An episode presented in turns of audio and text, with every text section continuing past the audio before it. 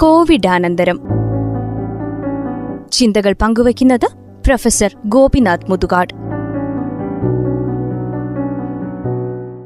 നമസ്കാരം. ഞാൻ പറയട്ടെ ഈ എല്ലാവർക്കും ഉണ്ട് ഈ ദുഃഖം. എനിക്ക് ദുഃഖമുണ്ട്. എല്ലാവരും നമ്മൾ കാണുന്ന ചിരിച്ചു നടക്കുന്ന ആളുകൾക്കൊക്കെ തന്നെ ഉള്ളിലെ ഏതെങ്കിലും നിമിഷങ്ങളിൽ ദുഃഖം കടന്നു വരാതിരിക്കില്ല പക്ഷേ ആ ദുഃഖത്തിനെ എങ്ങനെ നമ്മൾ കൈകാര്യം ചെയ്യുന്നു നമ്മുടെ ഒരു പ്രശ്നം വരുന്ന സമയത്ത് അതിനെ എങ്ങനെ അതിജീവിക്കുന്നു അവിടെയാണ് നമ്മുടെ കരുത്തെന്ന് പറയുന്നത്. അല്ലാതെ നമ്മൾ ഏത് സമയത്തും ദുഃഖമാണ് ദുഃഖമാണെന്ന് പറഞ്ഞു കഴിഞ്ഞാൽ നമ്മളിത് കൂടുതൽ കൂടുതൽ പറയും തോറും നമ്മുടെ മനസ്സിലേക്ക് കൂടുതൽ ഇതിന്റെ കറുപ്പ് നിറം വരിക ചെയ്യാം. ഒരു കാര്യം മനസ്സിലാക്കേണ്ടത് സുഖ ദുഃഖ സമ്മിശ്രമാണ് നമ്മുടെ ജീവിതം എന്നുള്ളത് ബേസിക്കലായിട്ട് മനസ്സിലാക്കുക. ദയവായിട്ട് അത് അടിസ്ഥാനപരമായിട്ട് തലച്ചോറിനകത്ത് അരക്കിട്ട് ഉറപ്പിക്കുക.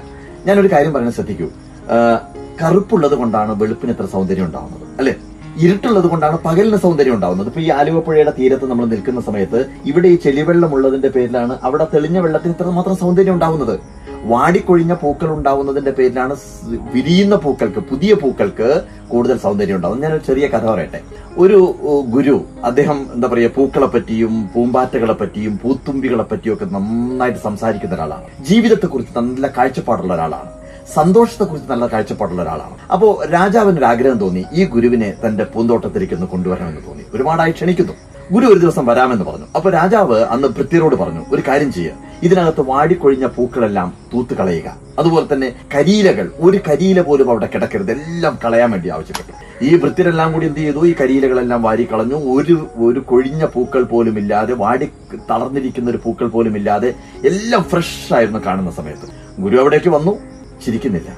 ഒരു വല്ലാത്ത ഒരു ഭാവത്തോടു കൂടിയാണ് നോക്കുന്നത് അപ്പൊ രാജാവ് ചോദിച്ചു ഇത്രമാത്രം മനോഹരമായ ഉദ്യാനം കണ്ടിട്ട് എന്തുകൊണ്ടാണ് അങ്ങ് സന്തോഷിക്കാത്തത് എന്ന് ചോദിച്ചു.